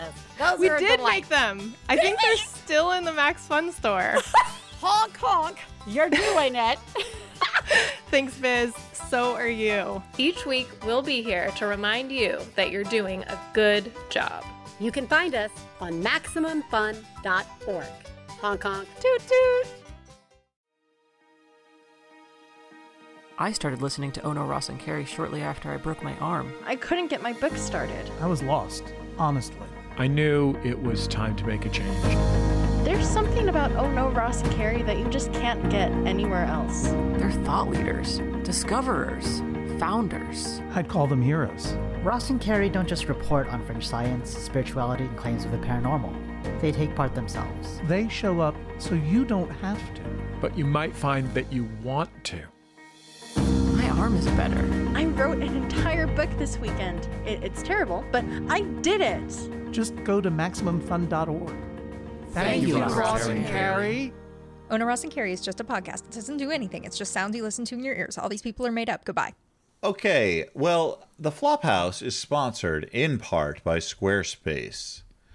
With Squarespace, you can create a beautiful website to turn your cool idea into something all sorts of people can see across the internet, blog or publish content, sell products and services of all kinds, and much, much more. And Squarespace will do that for you by giving you beautiful customizable templates created by world class designers, everything optimized for mobile right out of the box, a new way to buy domains and choose from over 200 extensions, and free and secure hosting. Head to squarespace.com slash flop for a free trial, and when you're ready to launch, use the offer code FLOP to save 10% off your first purchase of a website or domain. Uh, now, Dan, I had I don't want to interrupt. Uh, that was a great that was a great read. I Thank had an you. idea for a website, and I was hoping Squarespace could help me with it. Please, please. Uh, I was I was kind of inspired by the hullabaloo around the the Snyder Cut, and that's why I'm starting uh, my own service. It's www.snydercuts.com. Snyder Cuts Beef. Snyder Cuts Beef brings you steaks three to four times larger than your average steak. Uh, rather than that p- pink or red, it is a uniform gray, and it comes with a special marinade that tastes like ashes and tears. That's www.snydercuts steak. That's beef that brings you all the qualities of a Zack Snyder film in the form of a cow. You know, this is the first time I've ever suspected you of pre-writing one of these because it's a little too good. Ellie, No, you're thank saying you. there's all off the dome, off the dome, Dan. You're saying there's a there's a, a bonus service that if somebody orders enough beef, that they'll also get Snyder Cut's hair, where he will cut three to four extra inches off of ha- off of your hair, and it will be gray at the end of it. Yeah, he, well, th- strangely enough, he cuts more off your hair, and yet your hair is longer than when you started. Snyder cuts hair. Uh, he actually adds extensions to the hair. It does turn your hair gray, and uh, again, when you look in the mirror, you'll be overcome with sadness. And in the mirror, in this case, is the ocean. So that's Snyder cuts hair. Oh, wow. That's uh, if you get you have a membership at SnyderCuts.com. Snyder Cuts, your place for sad beef. Uh, well, that's uh, really useful, Elliot. Now, why don't you do an ad for uh, someone who's actually giving us money, not a made-up Hey, product? I, w- I would love to, Dan. Hey, now more than ever, storyteller. uh, This is our episode is also brought to to you uh, this episode by Storyblocks. Now more than ever, storytellers and content creators like Zack Snyder are challenged with producing more video content at a higher quality than ever before. Sometimes you got to take a two-hour movie and turn it into a four-hour movie. Well, keep up with that growing demand from your rabid online fans with modern video content without sacrificing your vision the way Snack Snyder, Snyder didn't have to with stock media from Storyblocks. Storyblocks is dedicated to being the world's best royalty free stock media subscription service. That's right, royalty free. It's an ever growing library, over 1 million high quality stock assets, including 4K HD footage. And there's templates, there's music, there's sound effects, everything. Here's the thing They've got affordable subscription plans and tools. With the Storyblocks Unlimited All Access plan, you get unlimited downloads of everything in their library. It's royalty free. Pay for the subscription, use the footage, it's yours to use. You don't have to give them another dime after that, except to continue subscription, which you're going to want to do. Even if your subscription ends, if you're foolish enough to let your subscription lapse, everything you've downloaded is yours to keep. Uh, for those of us who were lucky to watch our the Flophouse live Teen Wolf show, you may remember Dan's wonderful uh, intermission song about having to pee set over Storyblocks footage. It was beautiful. So why don't you be like Dan, go have a pee, and then explore the Storyblocks library and subscribe today at storyblocks.com slash flop. That's right, that's storyblocks.com slash flop. That sounds wonderful. Uh, I don't know if any if you if you guys have uh, personal plugs. Do you have anything personal? Hey, we're talking. plug? We're talking. Well, this is a, a little personal. Uh, we're talking about comics, so I might as well mention again: Maniac in New York, number one, and number two from Aftershocks Comics, written by me. They're on comic good shelves now. Maniac of New York, number three, comes out April fourteenth. So ask your comic store for it. These have been selling fast. If you're if you are you want you watch Zack Snyder's grim take on the Justice League, and you want my grim take on commuting in New York, get Maniac of New York. And Thank not to not to plug digital comics or anything, but if you can't, if you're having trouble finding a comic shop or a specialty store where you can get the book, it is available on Comixology, so you can get it digitally. Yes, it is available day and date on Comixology. So if you're having trouble finding a store near you, or if the stores near you are sold out and you just cannot wait for a second printing in case there is one, uh, the second printing of number one, I don't know if it's sold out yet, but it, it might be close to. Uh, though they are available on Comixology, and you can read them on your own home tablet. Just watch out because it might scare you so much that you drop the tablet and it breaks. but don't Oh, let that yeah, stop you'll you shatter from your buying tablet. it. yeah, it's it's it's it's, it's a shatter tab read. Uh huh. Uh, and yeah, I'll recommend my bars. Check out my bars. Hey, do you, have you ever heard of Brooklyn, New York? Well, I have because I live there, and we have bars here. Two of them, uh, Hinterlands Bar and Minnie's Bar. Please come by. Uh, we need your help. If you're, but you the know- weather's getting better. Yeah, I mean, if you're nervous about um, uh, indoor uh, stuff, if you're not vaccinated yet, they both have lovely backyard areas. Uh huh. Um, but I've been vaccinated, baby. Check me out. I'm gonna live forever. Now let's make it clear that uh, you you are one of the groups designated to be able to get the vaccine. I feel Yeah, I, didn't like break in No, and I know. the I just- vaccine. I feel like there's so much like internet shaming of people, like That's based on like sucks. the weird, like like uneven outroll of this stuff, and we all understand that it's difficult, and we all want it as soon as possible. But we also want to make it clear that you know. We are doing our part by getting vaccinated uh, legally as soon as we can. Uh, Look, no, I dressed up like fucking Mister Six, and I went to the fucking place, and I was like, "Please, one vaccine for an old man." Yeah. Uh, the vaccination works best when everybody gets it. So everybody, if you can all get it as quickly as you can legally, that would be great. Um. Hey, I'll, you know what? Why not? I'll say this. Uh, I, I'll plug a thing. I, Uh. I, my my own personal Instagram I keep private because you know you got to have at least some parts of uh, your life that you don't expose to the world. But you could- OnlyFans. You could look at my cats. I have a new cat Instagram. It's called Archie underscore and the word and not ampersand panda. Archie and panda.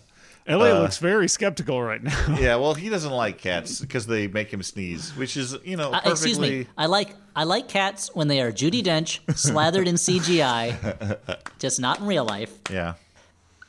Um. So that's all important plugs. yeah, equally important plugs. Uh, hey, why don't we do some letters from listeners? This first one is from Dan, last name withheld, who writes If by internet decree you couldn't flop movies anymore, what other form or forms of terrible media would you pivot to in order to keep the podcast going? Elliot, would you tackle the later super problematic comics of Frank Miller? Stuart, wouldst thou engage in melee combat with the works of Burzum? Is that Burzum? Bur- uh, well, that's uh, an orcish term, but it's Hmm. Burzum. Yeah, yeah. Burzum? Uh, uh, yeah, no, probably not. But go on. Dan, would you quantifiably determine the most off putting literary sex scene? Do you have a specific album, book, painting, or day, dare I say it, podcast already in the chamber for day one, episode one of Flophouse 2.0? I'd love to hear what else you'd flop if movies were suddenly off the table. Stay safe and stay cool, cool dudes. Dan, last name withheld. I'm gonna jump in there, Dan. Dan, last name withheld. Now, at least I, I was, I was too busy thinking, so I didn't hear what you suggested for Dan. But I think the things you th- suggested for Elliot and I are more problematic than just artistically bad. Yeah. like it Mhm. feels weird. Like as much as I, uh, like, well, you're you suggested that I talk about uh, if. I, I like heavy metal, and you suggested I talk about uh, a foundational second wave black metal artist who is a murderer and a racist. Uh, like, no, I don't want to do that. I don't want to signal boost that shit. uh, but like, I'll talk. Like, I talk about bad heavy metal. Uh, but I feel like if I was going to talk, I'm I'm hesitant to do to do more like pop culture critique. Uh, but I guess I mean we kind of use it as more than anything as a jumping off point to be silly boys. Uh, but I feel like if I was going to pick a medium that I am passionate about, like I am about movies, I'd probably pick like comic books. Like I'm I'm very passionate about comics. Um, but I don't I don't know what specific I don't have a specific one queued up that I'm like I can't wait to roast uh, Chris Ware's fucking Acme novelty library. the novelty has worn off, Chris. yeah. Uh, yeah, I I think um, if if for some reason uh, the law came down that we can no longer do a, mo- a podcast about bad movies, I might take the time to try to do something not based around bad media, so I don't have to like subject myself to things that I know are not quality like Yeah. uh when there's i've only have I, i'm getting older i only have so much time in this universe i've gotta why why spend on that that being said what comes to mind right off the bat longtime listeners know that there's a particular song that i think is the worst song ever written and i hate it and that's kokomo by the beach boys and i could see doing a podcast maybe a whole series taking that song apart and pointing out why it does why it should not exist and also why it's problematic it's gross that it's essentially a song about a rich old or middle-aged man trying to tempt a young girl to come with him to a mythical island where you know she'd be at his mercy. Uh, and uh, but on top of that, if I couldn't do a music podcast, you know that the thing I'd love to tear into are all those mus- municipal sculptures of Robert Indiana's Love. Not a fan, don't like it. There was a summer I had to walk past that damn Love uh, sculpture in Midtown Manhattan every day when I was working in Midtown Manhattan. D- It was the worst moment of my day every time I had to walk oh, by man. that thing. Oh man! Somebody put a nickel in Elliot. Somebody hold him back. Uh, And I know that is, it is very privileged of me to say that the worst moment of my day at that time was looking at this sculpture for a moment as I walked past it. Obviously, there were worse things going on in my life. I was depressingly lonely and uh, and in, at a terrible place. But it all seemed to come to a head when I would pass by the love sculpture, uh, a huge sculpture winking its eye at me about the thing that at the time I felt I would never receive. So Robert Indiana, who died a few years ago, you just got roasted. Oh wow! Tap dancing on his grave. Yeah, uh, I mean, yeah, I kind of agree with Elliot in that, like, I don't want to commit myself to more bad shit. Uh, like, well, the thing is, like, about movies, like, they're kind of perfect for this sort of format because the time um, investment is lower than reading a terrible novel. Uh, and meanwhile, like I don't know, what am I gonna do? Like do a the the Museum of Bad Art is a great place to go, but I'm not gonna do, you know, more than five minutes of material on like a bad uh, painting someone did. Like I, I think I would do something. I rather than bad, I would just like do something where the fun of it was how obscure and unimportant to anything going on in current day life it is. Like I'd be like, oh, let's do a podcast that goes through all the little Lulu comic books, you know? Like let's pick something very esoteric and just like focus on that because what the hell does it matter? Like it, when it comes down to it, like podcasts I mean, that I I've- enjoy are more about like the people who do them than the topic. I feel like our next podcast is going to be Dan baking stuff, and we're all together, and then we all get to eat it and eat on mm-hmm. mic, which is what people mm-hmm. love. Everyone loves it. People love that sound. Everybody yep. gets to hear the yummy sounds. Yeah. Mm-hmm. Uh, final letter. Well, for- you that's it. What? You heard it. That's the announcement. Our next podcast, The Bakehouse. Final letter for this episode. In Flophouse Mini number four, I had an epiphany while listening to Stuart's description of the Fast Nine trailer, in which Vin Diesel quote catches a car while surfing on top of another car. Uh-huh. We're all familiar with Ding Dong Gate. In this Fast Nine trailer, we have yet another instance of Stuart's interpretation of, of events diverging from the on-screen Oh, reality. here we go again. Mamma mia. and it occurred to me it occurred to me is this how stuart always sees the world? Looking through stuart's eyes does everything appear just one notch cooler than it actually is? Think about this. It would explain so much. It may be the grand unified theory of stuart john last name withheld. I think that's a Uh-huh, well- pretty good theory. Yeah, I mean, it's possible. I mean, it's also weird when I'm like, always right. oh, yuck. okay Good Uh, well, stuff. thanks for writing in. I'm glad that you enjoyed those trailers and the movie Castle Freak.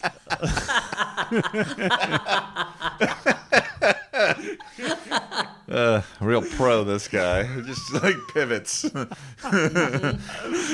okay, well, I guess that whimper means it's time to move on to the final segment of the show, which is where we recommend a movie. Say you don't have the four hours to spend on a recut version oh, you don't know what Elliot's going to recommend. of a recut The thing- version no. of uh, of the a thing that really got to me was seeing people on Twitter being like, "Hey, the Zack Snyder cut comes out tomorrow. I guess I'll watch the original tonight so I can compare the two. Oh, and it was just like, how much time do you have on your hands? yeah. You can watch six hours of two versions of the same movie back I mean, to back. I I saw Fellowship of the Ring seven times in the theater, but I was also in college and didn't have a particularly active social life. Uh, well, the movie that I'm going to recommend uh, proves that I couldn't complain that about other people wasting their time. I'm going to recommend a little movie from 1993 starring one Drew Barrymore, and it is called Doppelganger. This movie is ridiculous, and uh, I really Mhm. loved it. It it feels like it is definitely like an American giallo type thing. It is like a Brian De Palma movie pumped up to 20 with like I don't know, Showtime after hours production quality. Drew Barrymore in the lead, playing someone who's supposed to be possibly threatening during that like period where they tried to sell Drew Barrymore as if she wasn't like inherently just like sort of sweet and lovable rather than you know like they try to make her menacing. Um and it's uh it's a it's a very strange movie that you think might end up you know like with a conventional twist or two and it gets much weirder than you think it is I think it would be and um i don't know I, I i honestly can't tell whether i'm recommending it as a good bad movie or movie i legitimately enjoyed it really It's, straddles it's that riding line the edge. I feel like Dan that you you kind of live Yeah. that live that line a lot more than the rest of us, and I admire you for it. I'm always, Mhm. you know, I'm just, I'm just trying to. That's where I want to be, man. I want, I'm, I'm looking for that next high. Yeah, that razor's edge. Yeah. Uh, so about a week or so ago, I was caught in the grips of second, uh, second uh, vaccine fever. Mm. That's right. Uh, about 12 hours after getting my second dose of the Moderna vaccine, I was very feverish and sick, and that lasted like 12 hours, and I had the chills, and I was bumming. But you know what helped get me out of it? That's right. I watched a movie from 1992 called Sneakers. That's Mm. right. I'm recommending Sneakers today, guys. I watched Sneakers and I ate some Chinese food and I felt much better afterwards because you know what? Sneakers is great. And what a cast we have here. That's right.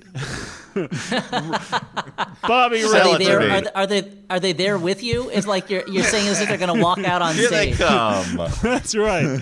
All the stars: Bobby Redford, Dan Aykroyd, Sidney Poitier.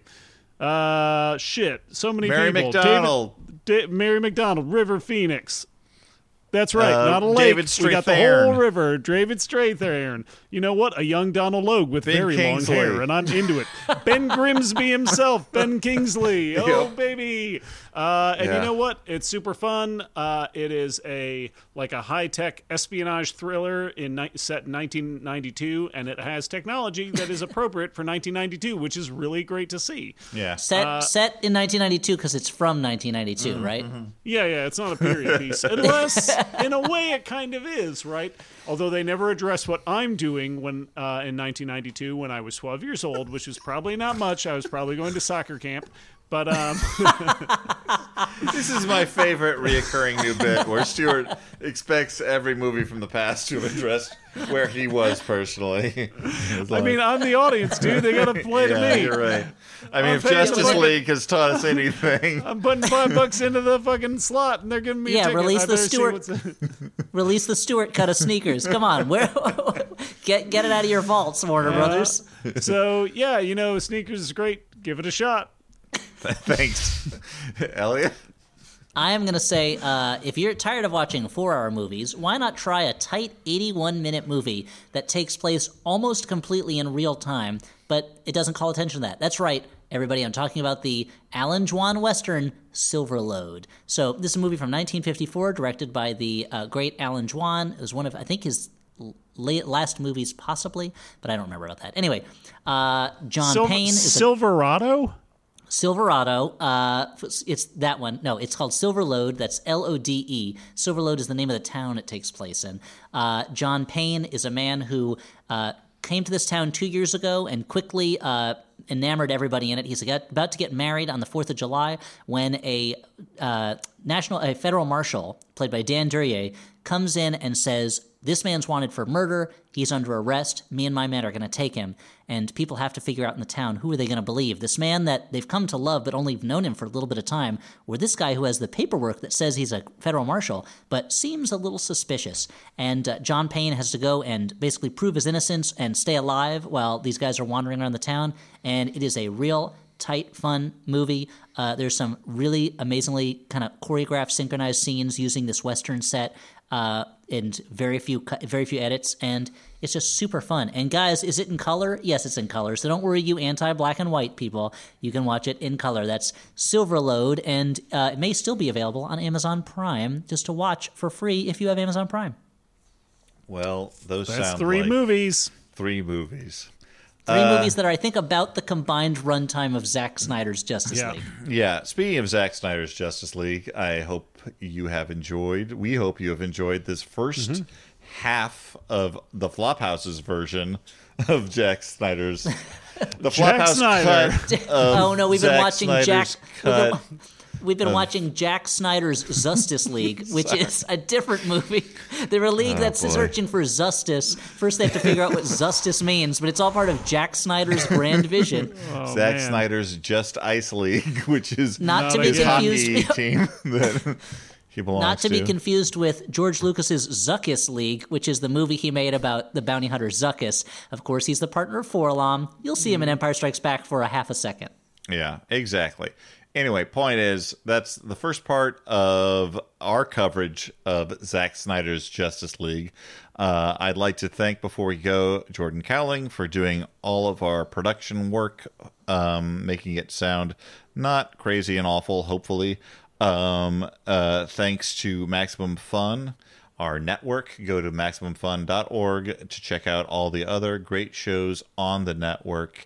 If you feel so inclined, please leave us a review on iTunes or tweet about us or tell a friend who says, Hey, I'm thinking about getting into podcasts.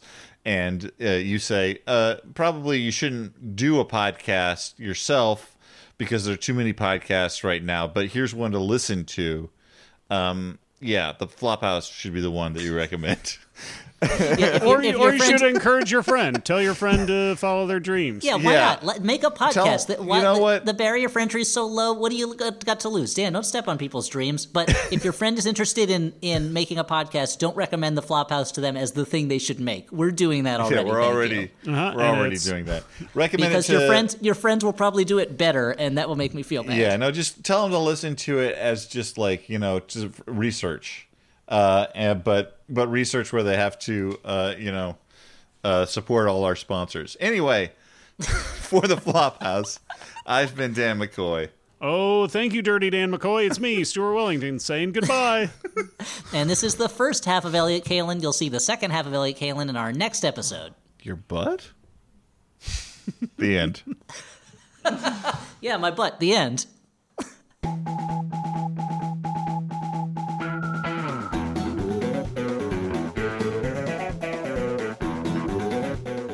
What? Oh no, I, I watched Tom Clancy's Justice League.